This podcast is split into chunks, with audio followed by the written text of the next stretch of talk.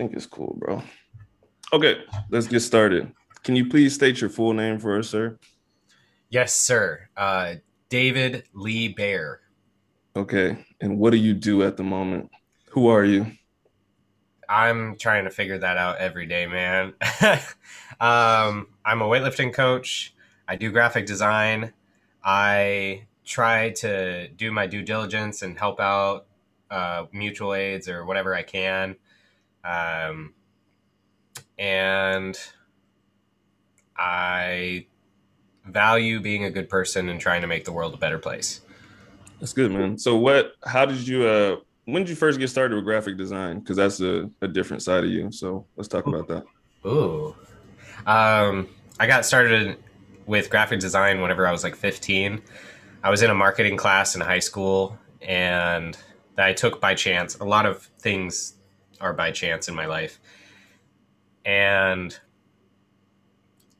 there was a graphic designer that came from AI Art Institute, and he was talking up graphic design. I thought it was really cool. I thought, okay, if I want to make it good in life, I need to become a graphic designer. So I picked it up and tried my best. I was utter garbage. I did not ever go to school for it, but I started a couple businesses, and I used that graphic design to kind of help. Like, people don't know this really about me, but I had a CrossFit apparel company that was called No Glory, very local, and the CrossFit gym here supported it. They were super nice. And then a little bit later, Bayer Media was founded maybe 4 years ago, and that's after some college experience with graphic design. Yeah. And it just took off. And then eventually I did a motion design course, and that's really where my graphic design skills started to come to fruition. But it was just something that I did because I really liked businesses. I really liked branding. I liked entrepreneur stuff. Granted, politically, I'm anti-capitalist now. So like, that's hard figuring out and making sure that my values are aligned with my work, but it's coming together.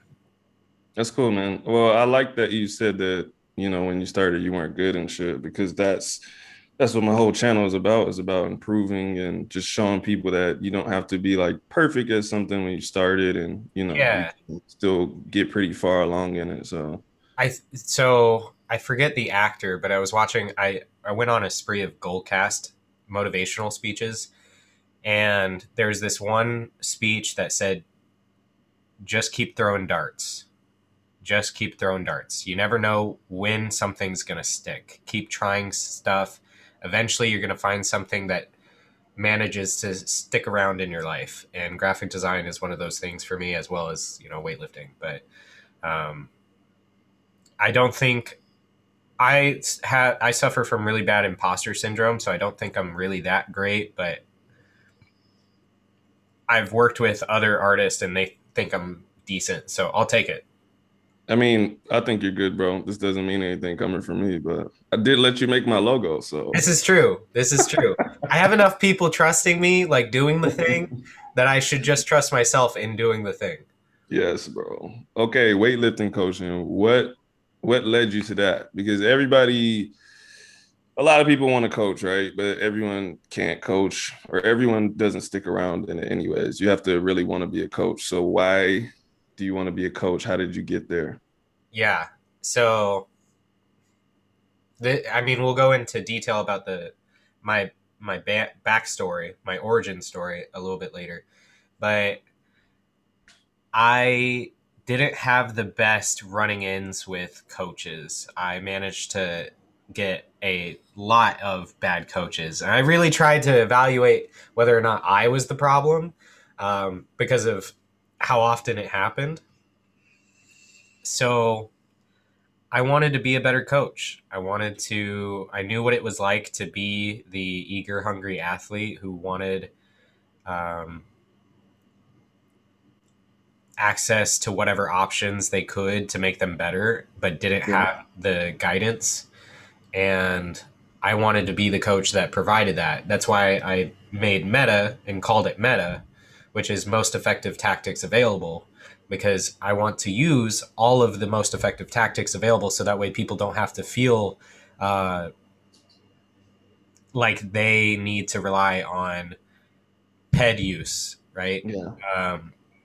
We're going to go over your diet. We're going to go over your sleep. We're going to go over your lifestyle, your stress management, like biopsychosocially, there are so many things that go into making a human, and I'm going to overturn all of those rocks that are common places. And with experience, I'm going to get better at that. That was kind of how I went from just focusing on being an athlete to a coach. I also wanted to stay in the sport and make money. I will say coaching is not the most lucrative thing. There are definitely other things that you can do other than coaching. Don't, like, if you want to be a coach for the money, don't leave. Right. You're heading in the wrong direction. 100%. Okay. So you said you had a lot of bad coaches. Before we get into who I probably assume is a really bad coach, what were the things that you considered bad? Like, what did your coaches do in the past that you try not to do now? Because I have those same kind of stories, you know. What do you think is a good coach? Yeah, I think a good coach is one who listens and tries to put their ego aside. The ego really gets in the way a lot of the times, and I know that with insecurities, sometimes it's really hard to put the ego aside. It's even for me, it's not easy. Being like, you always have to be on guard and watching out for your ego getting in the way of your relationship with your athletes. And I think that is what makes a really good coach. And then, because if you're willing to put your ego aside, you're willing to look at tactics and strategies that may not be yours. And you're willing to look to other coaches, peer coaches, for advice, because maybe you've found a philosophy that really works for almost everybody, but you get one athlete and they're not vibing well with it, and you're able to reach out for help. And maybe as I get older and get more experience, that is a tool that I'll use less, but I hope not, because I think it's just so valuable. And as for some of the toxic traits, aside from ego, I may have already said this, but not listening to feedback, and maybe because of, like, in the US with weightlifting coaching specifically, you have ranking tiers for coaches. Whenever a coach starts to look at their athlete as an opportunity to get them to the next level and is more focused on that than the athlete's health and their own goals, like sending an athlete, maybe they get an injury, right? And right before a big competition, and this competition would be the last competition to turn you into a national coach, being able to say, I don't think that, and say, let's say the athlete comes to you and is like, hey, my shoulder is messed up. I don't want to compete. My goals don't align with this competition and possibly making it worse. I would rather just take this competition off and focus on longevity. If you as the coach go into that and you're like, no, we're going to compete. We need to compete. And you try to force them through, I think you're doing a disservice to the athlete, and you have your ego and what you want wrapped up into that decision more than what they want. Yeah. And that happened a lot to me. Yeah. That's why I like John, man. We're a perfect fit. If I have problems with my body, man, he has no problem being like, all right, let's chill out. Let's not do anything dynamic for 2 weeks and see how you feel after that. Sometimes I'm like, damn, I didn't want to take 2 weeks off, bro. I just wanted to just relax this session. But he's so careful about my body. You know, he wants me to be healthy. He doesn't want to break me just for the sake of, you know, trying to clean and jerk 180 or something like that. You know, and, so I mean, that comes from his experience too. Like, he's lived it. So that makes total sense that he would be erring on the side of caution. I do see you have the Calpian weightlifting shirt on. I do. I got to get you one of those, man. Does he even have any of those anymore? Can you buy them? Like, are they, is that a thing? I don't think so, man. He presented this to me like it was a gift from God, man. He was like, he's like, you're now worthy of having this shirt, and he gave it to me. So yeah, it means something to have a Calpian or be a Calpian. Like the way he John Thrush is so cool, man. Whenever I first got into weightlifting here in Portland, I trained with David Reif, and that was an experience. And knowing that they were like with Calpian, and that meant something. Mm-hmm. Definitely, man. John's I want to train with John, man. I've tried. I've hit him up, and I've been like, "Hey, let's train together. It'll be really cool." And he just has to get a space set up for it, is what he was saying. But then COVID hit, so I totally understand. And now that I got the second vaccine, maybe he'll let me in. Maybe he'll let me come train with you guys. I was about to say, bro, he would definitely let you come in. We've been having he got his second shot. I don't know when, but since he's done that, we've been back having full sessions with everybody on Saturdays. So I gotta come through. Yeah, man. It's a good environment. Everybody's cool. Maybe I can bring my junior. I gotta get him more into. It's been tough with isolation because I'm not able to give him like the social exposure that really helps for weightlifting. It does. It helps a lot. Yep. So I'll see about doing something like that. Yeah, that's something I used to train on my own. When I got into weightlifting in like 2017, I had already been lifting since like 2010-ish. And I just was like, I did squat, bench, and deadlift by myself. I can figure out Olympic weightlifting by myself. And, you know, I got somewhere. But when I started working with John and, like, actually lifting next to other people that were actually pushing it and sometimes doing more than me and stuff, I was like, oh, shit, this is totally different. Just having people to encourage you to even do the lift, because when I was lifting by myself, man, if I was tired, I was like, I'm going home, bro. I'm not taking this next lift. Yeah. So, I mean, I've trained alone most of my career, especially like after the band, and that is so different than whenever I get around an environment. I'm willing to do so much harm to my body whenever I am around other people. I'm like, I feel like garbage, but I'm hitting this 130 clean and jerk. There's no way I'm missing this. I will get buried, and I will let my knees crunch to death before I miss this in front of these people. That's very true. I'm a show off at heart, like so. Oh, 100%.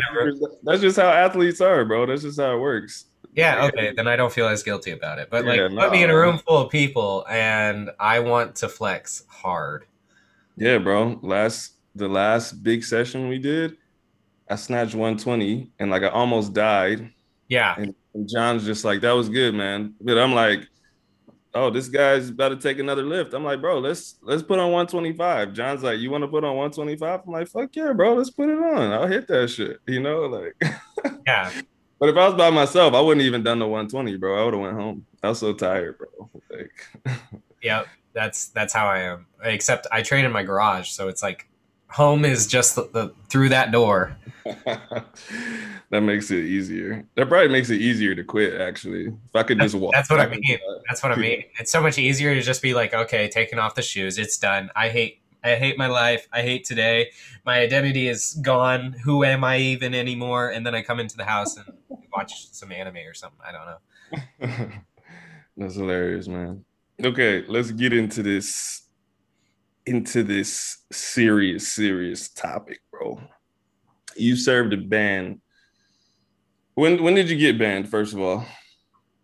It was either 2016 or 2017. The USADA article that is public information was listed for 2017, but I think it might have been October 2016 that my ban started. Okay, how long was your ban? 2.5 years. No, it might have been 2017. So you got done in 2019. Your ban was done in 2019? April 2019, 2.5 years. Okay. So Why was your ban only 2.5 years, first of all? Because I was, whenever they called me, at first I was going to go with it was in my supplements line. And I didn't know what I was doing, dude. I was a scared kid. And the investigator that was on me, he was so harsh and so hard on me, which I guess he should be based on the circumstances. But he was not taking that at all. He was like, really? Well, the science says that this is probably not tainted supplements. If you have the bottles of supplements that you think may be tainted, you're welcome to send them my way, and we'll go ahead and test them for you. And I was like, oh no, this is not going to work. And I'm talking with the coach that got me into the drugs loosely, and I'm like, what do I do? And then I decide, instead of keeping this between me and him anymore, I think it's time that I reach out to somebody that I trust as an adult that is more likely to be objective with this type of scenario than I am. And I called the coach, my first coach and my second coach, both, to hear their opinions of what they think I should do in this situation. And I call them one at a time, and they both basically, to summarize, say, throw that motherfucker under the bus as hard as you can. He deserves it. You did not deserve to be in this situation. You would be stronger. And you would have been, like, they asked me what my lifts were right now and stuff like that. And they said, you'd be stronger if you didn't fuck with this stuff. Like, there was no reason for you to be involved with this kind of, involved with steroids. And I was like, okay. I trust them. And I cried, to them because it was a very emotional, serious moment. And I call USADA back, and I'm like, I'm willing to tell the truth. I'm willing to do whatever it takes. Just tell me what I need to do. And they walk me through that process. I tell the whole truth, entire truth, as much as I could. And then they even had a program where you could work with USADA and tell your story to try to help promote clean sport. I said, yeah, I want to do it. This sucked for me. This was a terrible experience. Do not recommend. I would go to, and I went to the USADA office and I did a whole interview process. I'm not really exactly sure what happened to the interview. There was construction going on at the same time. So it ended up, I think, the audio not being usable or up to their standards. But they did use quotes of it in articles online, apparently. And that's how I got the shortened ban. Okay. I have some serious, serious questions, and none of them are meant to attack you, but I want to get into the mindset. So first of all, how old were you when you started taking this stuff? I believe 20. Okay, I just wanted to make sure you weren't like 16 years old or something like that. Okay, so you're 20 years old. Mm-hmm. You say that your coach, put you onto it loosely. How much is his responsibility and how much is yours? Like, how much blame can you put on him? Because ultimately the decision was yours, right? Yeah. I still take full responsibility for what my choices were. I was aware that what I was doing was wrong. It's not like I just became an ethical, moral person after steroids and after the ban. I was already trying to be an ethical, moral person long before drug use. And I've always been told that I'm an old soul, right? Mm-hmm. I just tend to be impressionable. That's really what it came down to. And this coach, he made a lot of promises. Like, he made a lot of promises outside of this, of you're going to be the co-owner of Vulcan one day. I shouldn't have name dropped the gym. Hopefully censor that out. But you're going to be the co-owner of this gym. We're going to start a supplement line together. And I'm a young kid and I'm like, wow, my life's set. Like my career and I have so much security in my career now, all of these things and opportunities. So long as I work on myself, I can be what I want to be, which is a coach. And then I kept bugging him about like, whenever I wouldn't plateau, like, is this even worth it? Should I even be like an athlete? And rather than sitting me down and having the conversation of, well, what's your diet look like? Like, you really need to get these things down. Let's plan it out together. Let's really sit down and talk about these things. Or go over my lifestyle, like my sleep schedule, because my sleep schedule was basically consistent. And my eating was cramming last second as soon as I was about to go to the gym, and starving probably all morning because I was too lazy to prep anything. And I, to the point where I moved down to Portland to be at this gym also. Yeah. I moved my life for this gym. And I really thought this is where my life direction was going. Mm. And then it comes to a serious conversation where I ask him, hey, can we go to the office to speak? And it's this closed off area of the gym. And he goes in and I go in, and I'm like, do you think I can be any good with drug use or without drug use? Right. Mm-hmm. And he says, no, he just flat out no. And I'm like, well, if I want to be good in the sport, what do I got to do? And he told me, well, you got to do steroids.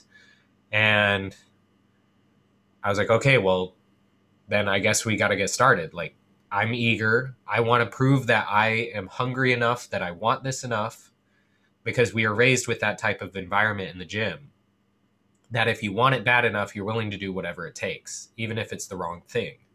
Right. And he said that whenever I started using, I would feel less guilty because I would look around and I would see everybody else is on it.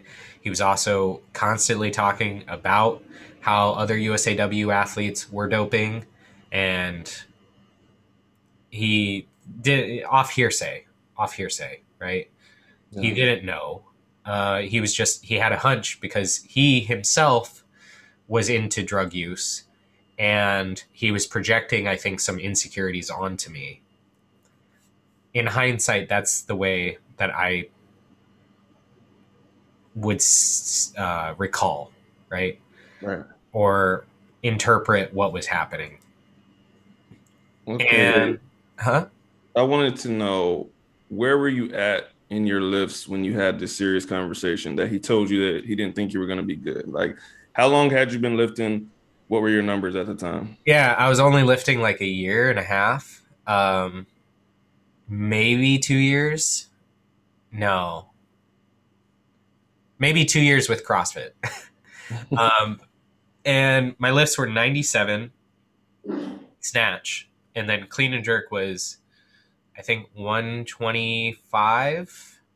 And this was at what body weight? 69 kilos. So it's not really competitive, like, at all. I'm not near medaling anywhere.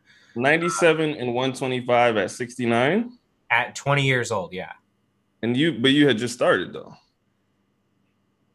Relatively, yeah. I was still, like, new into it.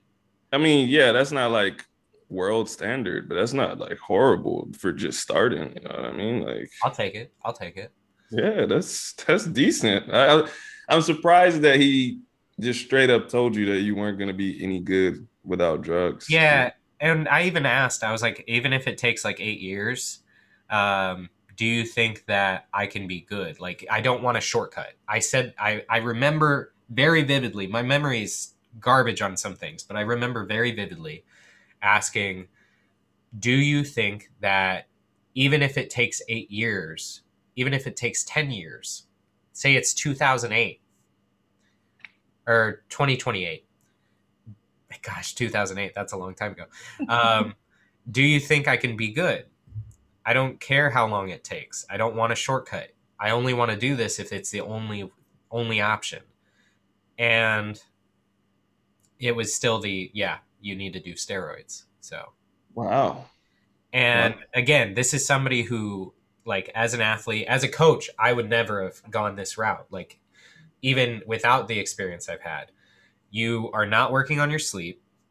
You super dedicated to training, but you're not super dedicated to your diet. You're eating fast food and doing whatever, like, whenever, very sporadically. There were so many lifestyle things that I needed to work on, especially with stress management, that would have came before that conversation. And had he really explored, granted, I know mental health is still very developing. And back then, you know, I'm not sure what the knowledge base was for the average person on mental health, but had he explored a little bit more, he'd find out that I have things wrong with me that would introducing hormones would be very detrimental to that mental health. And sure enough, it was. Like, I had suicidal tendencies, and when doing post-cycle therapy, that was very it was a lot worse. Right. Okay. Where, at the point that you got caught, where had your lifts gone? So before you got on, you were 97, 125. Yeah. So with the first cycle, he handled everything. I was pretty scared of needles, but that's the route that we were going, is test base and LG 4033 as a SARM. He was a big fan of it. And I went to his apartment. He would do the injections on my thigh. It was a very weird experience. And then for the first cycle, I went from 97 to a 105 snatch. Granted, 100 was right there before I started. I just couldn't stand it up. Mm-hmm. And then for clean and jerk, I went from that 125 or 127, whatever it was, to 130. So not really a whole lot of difference. And my back squat went from 163 to 170. That's pretty weak for a 12-week cycle with both a test base and a SARM. Yeah, I was going to say, bro, you definitely could have done that without Exactly. Stress. Exactly, dude. Exactly. And then there's a year off or whatever, probably not a year. And then we do the second cycle. Around this time, my girlfriend cheats on me with a guy who's stronger in the gym. So whatever insecurities I had about my strength and myself, blown up even more. And I decide, because of that, I'm moving to Colorado Springs. And because I couldn't cope, and there was other things that were going on with this coach. He just started dating somebody. He was putting more effort into them as an athlete. And there was one time I came into the gym and he was like, I was using the blocks and he took them away from me and gave them to her because I didn't deserve them. There was some weird emotional manipulation going on. And I needed to get away from all of it. I was like, I need to escape. This is a toxic environment for me. I need to get out. And my mom is friends with Oscar Chaplin III. Mm-hmm. And I mean, I'm friends with him too, but my mom kept in touch with him a lot better than I did. And she was like, hey, do you mind? Like, because she knew everything. I had to get her approval to do steroids. And that's why I told my coach at the time. I was like, hey, she needs to be on board with this. If you can't convince her, I'm not doing it. And eventually he convinced her, and that it was a good idea. And So she wants me to get away too. She calls Oscar Chaplin and is like, hey, do you mind taking him in? And so I fly down, and I live in the same apartment complex as Oscar. And I do the second cycle, and my numbers go from that 105, 130 to 110, 109, and for snatch. And then for clean and jerk, it bumped from 130 to 133. So disappointing. However, my back squat did go from like 173, 174 to 190. So I had a lot better. What was your body weight doing? Where was it at? Same body weight. It might have been like 2-3 kilos heavier, but I still competed as a 69. Okay, well that the back squat's actually pretty good improvement. So yeah. And even still, those numbers, I think I could have done a lot more, but this is like the programming I was doing on these drugs was so not good. He did not know programming that well. I like in retrospect, I don't think he did. And the coach at the time. Yeah. And for me, when I took over my programming, I was just as stupid, if not stupider. And I was just maxing out Bulgarian style in the morning and afternoon because that's what my buddy John Stang did. And I was like, oh, he maxes out all the time. I'll try to keep up with him now that, granted, he's totally natural. He's actually one of the athletes on the team. I was about to say, that dude's strong, man. Totally natural. He's freak, dude. I don't know how he did it because I barely kept up even with steroids. Like, we had a front squat competition. And I barely kept up with him. Bro, I can't even work out. I work out one time, bro, and I'm wiped. There's no way I could come back for a second workout. Even if the workout's just light, mentally, I'm just like, I'm finished, bro. Like, yeah. So basically, both cycles was a huge waste of time. I could have done a lot better without them, just working on my lifestyle. And going back to your question about, why'd I become a coach? That's a big reason why. Yeah. Because if there are coaches out there listening to this and you're like that, like stop, look at other things that your athletes are doing before you even think of having, you shouldn't have that conversation. It's big no-no, but like there are other things to talk about. There is so much more to work with than just, oh, well, we're hitting a wall, steroids. Yeah. And going back and touching on how coaches put their ego in what they want. This coach wanted to become a national level coach, and I was one of those slots. So he wanted to get me there as fast as possible for his success. And that was one of the reasons he chose to push me towards that route, I think. It's tough evaluating his motives and whatnot. He's not able to defend himself. And with all the things that have happened with the IWF, there is definitely, I talked about this on the last podcast, but there is we are all victims of the systems that encapsulate us. And I think whether you're at the bottom level of the sport or the top, that there's a pressure to dope under the table. While also, like, there's this weird duality that is, don't dope, but we need you to dope because we need to make our money from bribing. Yeah. Right? So going back to the question of who's more in the blame or how do you share the responsibility, I think we're both kind of victims of this weird duality culture that needs to be, like, addressed. And we both made our faults, and we both have to live with it. That's an interesting way to look at it. That's cool, though. That's cool that you're not, like, completely blaming him. I would be a fool to fully blame. Yeah. So, like, getting into the mindset of deciding to do it, because someone that's watching this might be on the edge of choosing, you know what I mean? Yeah, what do you think tipped you in that direction. What was your, first of all, what was your ultimate desire in weightlifting? What did you want to accomplish?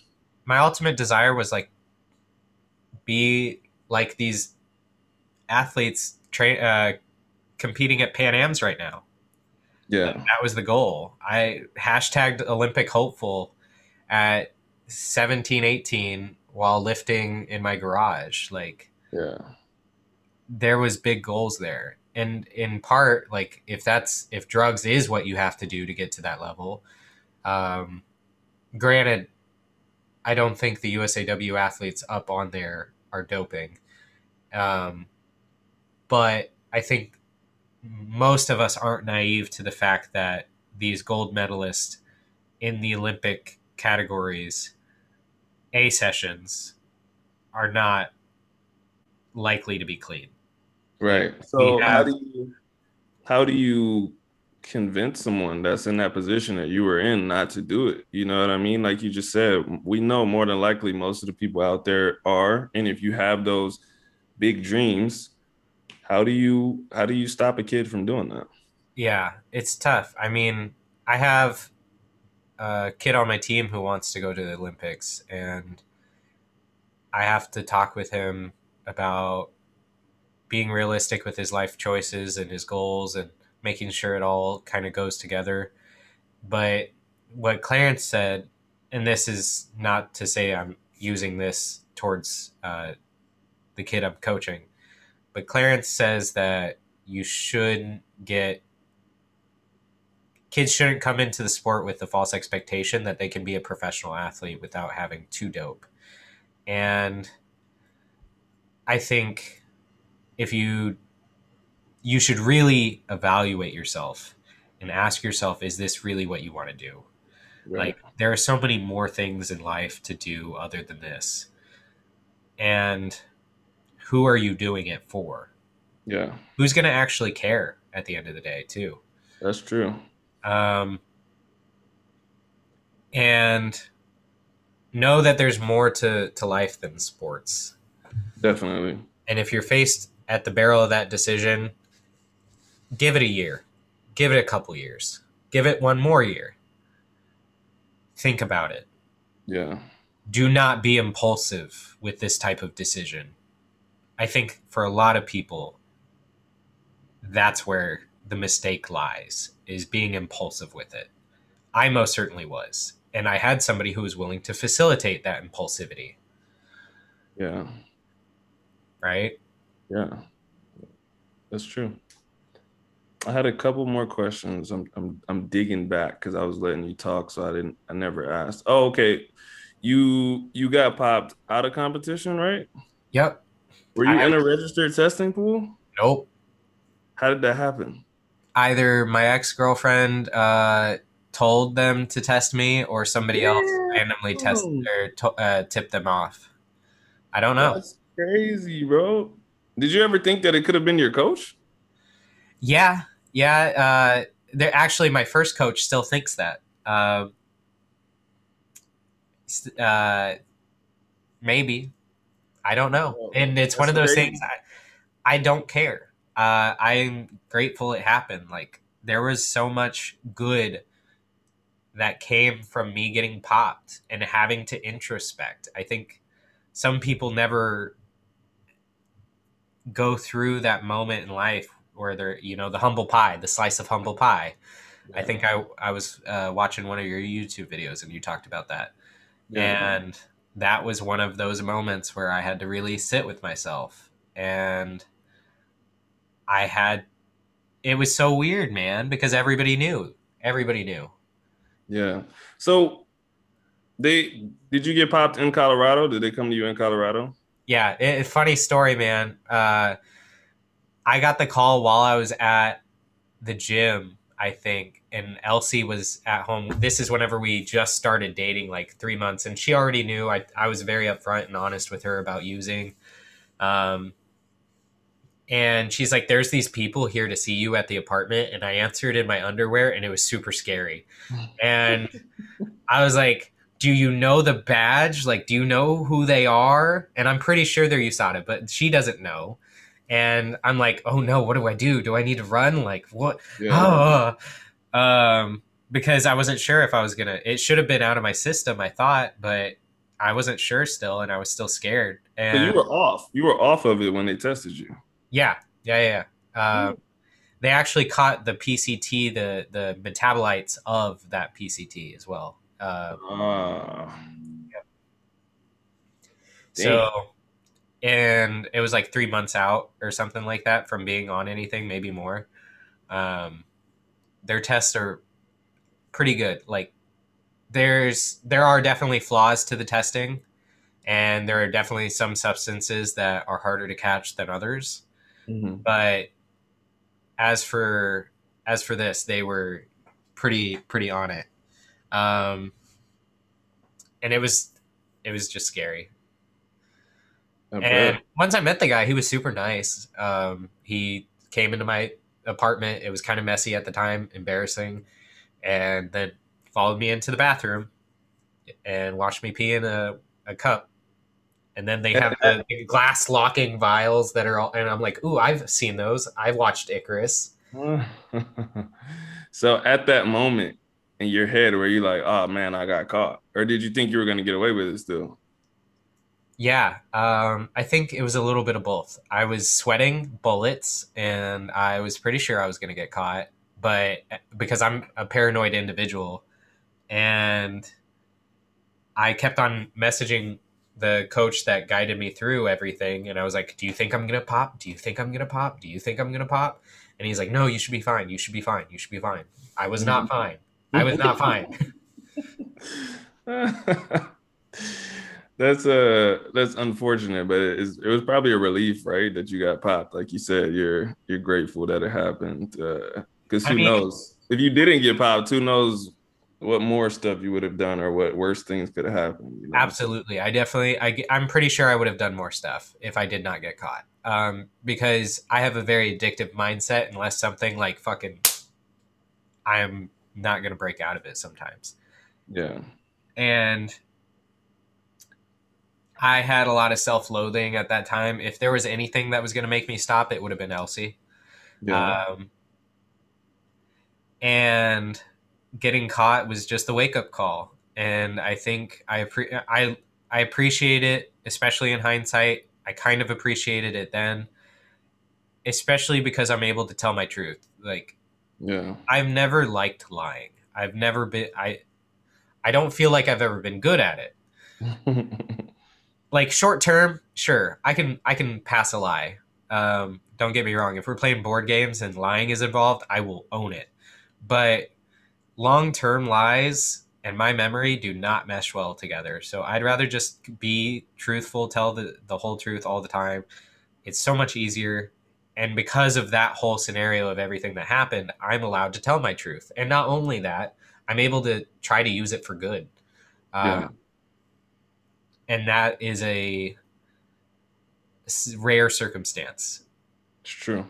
How is training now without it? Because yeah, it was tough. Like for 3 years, I think I didn't hit a PR. Like I was dependent on steroids mentally. Yeah. And if I wasn't taking something, I felt like I wasn't able to get better for a long time. And anytime it came to a heavy PR attempt, I would Clark it. Like I would just, oh, it's not there. Even though it probably looked really strong. And I worked with Norik Vardanian after. I worked with Oscar Chaplin III. I worked with Zygmunt Smalcerz a little bit. Mm-hmm. And I had every reason to make progress, and I just didn't. And then I worked with Will Fleming. Eventually, I broke past it, and my snatch is now 112, and my clean and jerk is now 137. So I feel pretty good about that, and I think it's definitely a different experience with steroids than without, and I think it takes a different approach in training. I used to be very aggressive in training, and now it's more so I'm focused on the stimulus. I'm focused on the numbers, the tracking, setting myself up for success. I don't really care to beat myself up for a PR anymore. Yeah. And maybe that also comes with aging. For sure. But it's not... It's a lot harder confidence-wise, and you have to find a different place of confidence. Yeah. Whenever you were so used to not relying on yourself, but rather relying on a substance. Like for athletes that have never used at all, and they have a ton of confidence in their abilities, like John Stang, for example, right? Mm. That's important for the biopsychosocial model. And I didn't have that. That got taken away from me. Yeah. And I had to rebuild that. And that took a lot of time. Now I'm at that point. I just train alone a lot. So it's difficult to break through plateaus. Yeah, I was actually going to say, I think that's one of the worst things in your situation and for other people is the fact that you took it before you had a good sense of yourself and how you should train and how you should get better. I mean, how old are you right now? 27 almost. Okay. I'm not that much older than you, but when I started training, like in just regular gyms and stuff, 2009, 2010, whatever, the older guys would say, you know, if you ever do stuff like that, wait till you're like closer to 30. Wait till you like really know how to train, really know how to blah, blah, blah. And then it'll just only, you know, just magnify that. But like you said, if you started super early before you've done anything, then all you know is when I take this stuff, I hit new numbers. And then in your head, that's the, like you said, it's the only way that you can do it. Whereas you kind of condition yourself for it. Yeah. Whereas if you had done what you're doing now, and then taking it on top of it, you still shouldn't have, but it would be, you probably would have made better improvements than like putting 3 kilos on your lifts or something like that. You know? Dude, absolutely. Absolutely. There are so many things going on in my head. Like I said, there were so many things that I needed to address mental health wise long before I ever touched substances like that, because hormones do influence your mind and the way you think. And you could, you know, there's other conversations that kind of parallel this pretty closely, like hormone therapy for people who are under 20. I don't know how that works necessarily, but I know that it's very hard whenever your mind is still trying to find itself and its identity, whenever you introduce hormones, because it just makes it that much more elusive, I feel like, at least from my perspective, right? Mm-hmm. And it's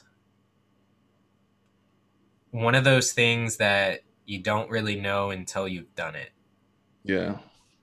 You also keep speaking generally about your mental health issues. Do you not want to specifically say it?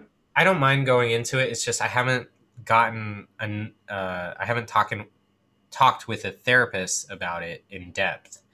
And you don't have to. I was just wondering if you were I'm comfortable like talking about how I have ADHD and I've gone through suicidal crises.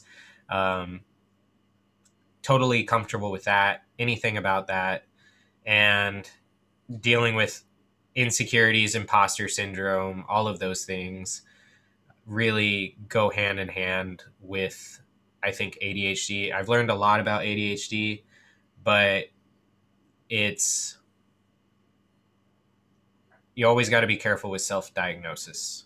Right. So actually, that is something along the lines that I wanted to say, though, because you're discovering that, but you didn't know that at the time that you took drugs, right? I had no idea. So that's what I was going to say. That is something that we should actually be telling people, too. Like, hey, man, you might have something that you don't even know about, and then you're putting drugs on top of that. You know what I mean? So that just further gives you something to think about when you're thinking about messing with your hormones, you know? Exactly. Like it just makes, like I said, it makes it more elusive to find yourself and to learn about yourself because you're changing. Yeah. No. Like there's probably some gene expressions that change with the hormone introduction And with that gene expression, you may have personality changes. Like, there's so much that we're still learning about the human body. Yeah. And you don't, I feel like, you know, you don't have to take a Puritan route where you don't do anything ever. But with things like hormones, I think it's definitely a lot more serious. Oh yeah, for sure. Yeah, no, it definitely affects people in different ways. I know quite a bit of people that do it just because I'm a full-time personal trainer. I deal with bodybuilders and stuff all the time. Yeah. You know, someone might say, oh, I take tests and I feel like on top of the world. My mood is blah, blah, blah, whatever, whatever. And someone else says, I don't feel anything. I recovered better, but I don't feel any changes in my mood. I don't feel blah, blah, blah. Or same thing like you were saying earlier. Some people get off and during their post-cycle therapy, they feel down or they feel suicidal or they feel whatever. Other people, they don't feel anything. And it depends what substances you're using too. Like there's so many variables. And that's another thing of why I wouldn't say be impulsive about it, because there are so many variables to learn about and so many intricacies that you're not going to learn it in 6 months. You're not going to learn it in 8 months. It's probably going to take years of learning. And that's if you already have a pretty solid base of anatomy, biology. Yeah, I agree. 100%. I've met a lot of kids, and I'm going to say kids because they're like 18, 19 years old that tell me that they're doing stuff. And I'm just like, bro, why are you doing that? You haven't even worked out. Like you just started life. Like I always find it funny the amount of confidence they approach with that too. Like, oh yeah, I'm doing this. So it's like, trust me, I know where you're coming from. It's not healthy. I'm sorry, bro. Been there, done that. Not good. I mean, like, anybody... I posted, sorry to interject, but I posted on TikTok my story, and the first thing that got posted in the comments is, "Come look at this. Look at my page. There's 14-year-olds doing SARMs, and it's like two kids running an account together of doing SARMs at 14." And I'm like, "What is the world coming to?" Yeah, that's nuts, man. That is that's crazy. Anybody that follows me or that has followed me for long enough that they know me probably knows that I'm not against it at all. Like if that's what you want to do, that's cool, bro. But I do levels. There are still levels to this shit. Yeah, I'm always telling people, I'm like, hey man, like if you do want to do that, like you should really, really, really think about what you're doing, and you should be sure, and you should know the risk, and you should say, you know, if these risks happen, then that's my own fault. But there's a lot of people that do shit and they're like, oh, well, I didn't know this was going to happen. It's like, well, you should have fucking looked into that, bro. Like you're playing with your hormones. You know? Like they didn't think it was going to happen. They knew that it was a possibility. Mm-hmm. Like that's why I say, like, be sure about it, but then wait. Give it some time, because we've all had that impulse buy that went wrong, and for less permanent, serious things. So like with something like this, take the time, take a year. It's not like going out and buying a bicycle. Yeah, man, it's some heavy stuff. I don't recommend it to people, but like I said, it's their lives. So I mean, everybody, you know, picks their poison. Yeah, for sure, man. I think we covered everything that I wanted to cover about that. That was good. Can I tell you about my magical day yesterday? Oh, yeah. Go ahead, bro. That'll be a perfect finish to this conversation. Yeah. So where to start? I have some like daddy issues, I guess, with my real dad. And this day somehow, without, you know, if you've experienced trauma, there are some days that just kind of hit you in the face and wake you up. And it's like, oh yeah, this is your origin. Remember like who you are. And guess what? You're going to be working through some of that trauma today. You didn't expect it, but you know, it's going to hit you. Yeah. And it's so by chance, like one thing after another, there was a coincidence. So like Elsie was supposed to get her tattoo in Portland last week. Yeah. She went, forgot her ID. So she had to reschedule it for this Thursday. This Thursday was the day after I got my vaccine shot. And what I said, my second one. And what I said after I get the vaccine, I'm going to cut off all my hair that I've grown out since COVID isolation and a little bit longer than that for charity. And so we go to Portland, and like a dunce, I didn't charge my phone the day before. And I also didn't make an appointment for haircuts. And that's like, good luck getting a haircut during COVID right now without setting an appointment in advance, especially if you want to go to a good place and not just great clips. Okay. Because we don't stand great clips. And we go to Portland, we get boba, and I'm like, you know, it's going to be the last day I have my long hair. I want to go out and take pictures. Yeah. And I find a spot. I start taking pictures. My phone is dying. And I have not made the appointment for the haircut yet. So take the pictures. Wow, they really came out good. And I'm trying to pretend to be a villain. I'm like Eren Yeager from anime Attack on Titan, trying to get into that vibe for these pictures. And then I come back to the car. I start calling up places, and I think I'm 15 calls deep. And I get a place that answers and actually has an opening. And I'm like, cool, awesome. I'm going to go there straight away. And I start heading there, and I'm on 1% battery. My phone says it's going to die by 2:20. Yeah. It's 2:23. So it's going to die. Yeah. And I don't know how to navigate Portland without my GPS. So I'm going to the barbershop that I found, and I get there, and it's just a really cozy environment. I feel like I can be myself. I get my haircut, magical experience, like new beginnings, right? Yeah. I don't know if you've ever had one of those haircuts. I have. And then my phone's dead. Shoot, how am I going to get back? Elsie's tattoo is going to finish eventually. And how is she going to get a hold of me? I have her car. Yeah. And so I finished the haircut. I tell her what I'm doing with it. She was super nice. And it was Dean's barbershop in Portland. And turns out it was the first African-American owned barbershop in Oregon. Mm-hmm. Wow. What a coincidence. That's so cool. And I was able to talk, like she was listening to a sports radio station, and it was talking about the current events in, like, with the Derek Chauvin trial and whatnot.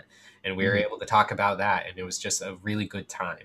I genuinely felt like I was able to be myself, and with not being exposed to a ton of people, it was just nice. And she preps my hair for me to be able to donate it. Finish it up. I'm like, hey, do you have a charger? No, she doesn't have a charger. Darn. That is, or they did, but it was a micro SD, not a micro USB-C, so it wasn't the charging cable that worked for my phone. No. And she tells me, go up this road, MLK Boulevard, and then turn right, and there will be a Shell station. And I'm like, okay, I'll go to the Shell station. And I go to the Shell station, and as I'm walking there and I'm in the front of the entrance, I look to my right in the parking lot, kind of in between a car and the wall. And there's this seemingly homeless guy petting a dog. And I think, oh, wow, that's a cute dog. It's a pit bull. And that is where I met Chris, who I haven't officially met yet. And I go inside. They don't have a charger for me to use, and they don't have a charger to sell me. They don't have the box. They have it for vehicles, but not for a wall port at a gas station. And he tells me to go to Walgreens. I'm like, okay, that's my next objective. And I come outside, and the same guy who was petting the dog approaches me and is like, hey, can you spare $1? And I always, if somebody catches me out of the blue and asks me, I will give. I don't normally give to panhandlers, but sometimes I do. This guy approaches me. I'm like, I tried to tip Pearl, the person who did my hair, an extra $6 out of the 10 that I already tipped her. She turned it down. She took the 10 tip, didn't keep the 6. So I happen to have $6 left. If it was only a $5 bill, I wouldn't have given it money probably. That would have been too much. Yeah. But because I had a $1 bill, I was like, sure, I got a $1 bill and I'll keep this 5. I'm kind of fucked right now, my guy. I need to get to a charging station or something to charge my phone. That way I can get a hold of my girlfriend because she just got her tattoo, and I'm just telling him for whatever reason, I'm just making small chat. And he's like, oh, would you like to come to my vehicle and charge your phone? I was like, serious? Do you have this like charging port? Do you know how like much hassle you'd save me? Were you sketched out? Not at all. No, not at all. I am not the type. I will never be sketched out by somebody until there is a clear sign that I need to be sketched out. I try not to judge people by their cover at all. Nah, I wouldn't. I didn't really mean the fact that he might have been homeless. Just the fact, like, hey, you want to come to my car and charge your phone? I'd have been like, I'm the type to go for a ride. If hell nah. maybe there's some white privilege there or something, but I'm just like, I am. If I'm getting kidnapped today, I'm getting kidnapped today, and that is the whim of the universe, right? I'm not religious or spiritual by any means, but that's my mindset going into these type of scenarios. And I need my phone charged. So like if it works out, the risk reward is pretty great right now. Okay. And so I go to his vehicle and he's talking to me about how he doesn't do cell phones and whatnot. And I was like, yeah, that makes sense. Whatever. And I get to the vehicle. He opens the door for me and tells me sit in. And I'm like, okay, that's a little bit more than I was just going to plug it in and then kind of stand outside of the car. I wasn't really going to be in the car, but okay. I don't want to turn down the hospitality. I get in the car and plug in my phone. It's cleaner than Elsie or my car. Like it's a clean car and it smells nice. It actually smells like they have a air freshener and it smelled like cherries. And I have the most profound, in-depth conversation with Chris and Ed. Ed's just kind of listening to me and Chris talk about our lives, but I was able to go into politics. I was able to go into what happened with my dad and heroin, and I asked his opinion on heroin, like from a different perspective that I would normally not hear, and whether or not it needs to be stigmatized, what his thoughts are on legalization of hard drugs.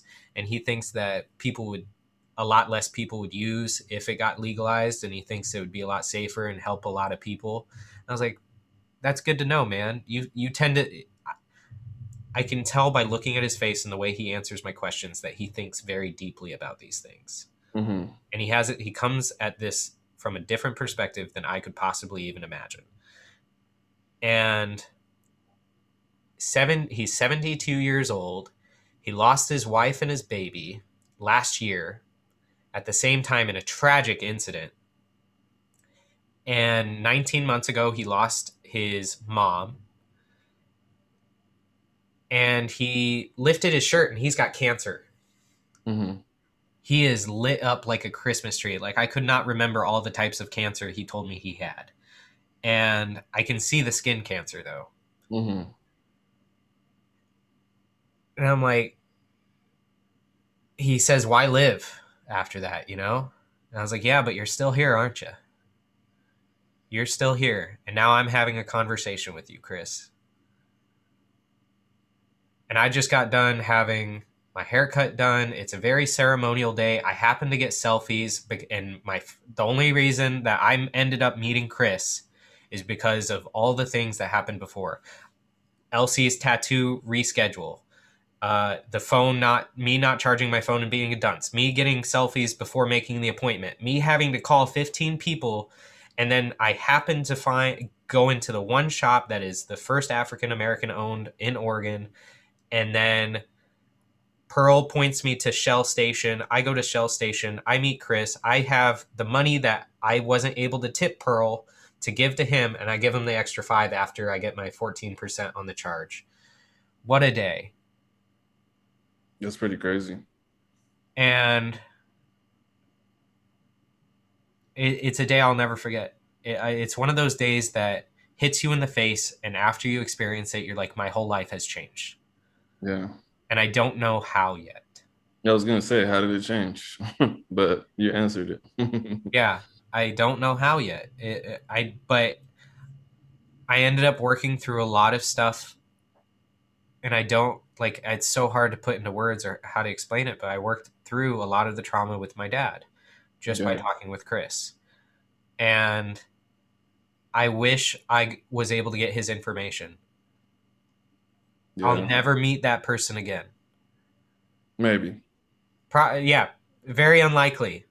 He lives in Washington normally, and he's down. He lives in a car, you know. Somebody might see this and know him, bro. Who knows? Who knows? I would be grateful if that ever happened, because he was a pretty cool guy. I know people who. They listen to, if you meet somebody who's homeless and you tell them things about this guy or girl, they tend to be like, oh, they're probably just lying. No. Yeah. No. This guy was being so genuine with me. Mm-hmm. And I think it's rare to come by those people who are willing to be absolutely genuine and lay everything on the table. And I found out some pretty dark things about Chris that I'm not going to repeat here, but it almost kind of just reminded me that I'm human, and even if the worst things happen to me, I'm still going to have a will to live. I'm still going to want to be alive. Yeah. That's cool, man. Yeah. That is a pretty mystical day. Yeah. I'm glad I actually got to tell it before I forget. And now it's on record, so if you do forget, you can pull it back up and say, oh, yeah. Exactly. I can show my kids this one day. It's true. Yep. And YouTube gets deleted and Spotify gets deleted. Yeah. No, I'll hopefully have a hard copy of that that I'll save on my Google Drive, and then hopefully that doesn't get deleted. Smart man. Yeah. Anyways, dude, I don't know if you have anything else to talk about, but this was fun. Yeah, it was. You're gonna let me lift with you again, or not again, ever, bro. Your schedule, you're always like, maybe this day. No, man, that's why you just need to come to John's, man. Watch the one day I come to John's, you not be there. Nah, bro, I'm there every Saturday, no matter what. The only Saturday I won't be there is December 19th, because my wedding will be, or December 18th. My wedding will be on Saturday, actually. Congrats. If not Saturday, then it's Friday. But either way, I'm going to be in Puerto Rico, so I'm not going to be here. But besides that, I'm there every Saturday, no matter what, bro. Heck yeah. I will try to come down on a Saturday. How packed is it on Saturdays? Like, is there enough for 2 or 3 people? 2 of which have their vaccine. 2 of which will have both shots of the vaccine. 1 of which is... I don't think John cares, bro. Here's the thing. Like, John may not care, but I try to... I also care. I don't want to get... I got you. But on Saturdays, it's kind of random, man. He tells us all to come, but everyone doesn't always come. Like I said, I'm probably the constant, and I'm the one that he cares about, because I'm the one that's going to compete and stuff. Everyone else is kind of just training. Okay. We got another guy that just doesn't care about anybody else but you. Got it.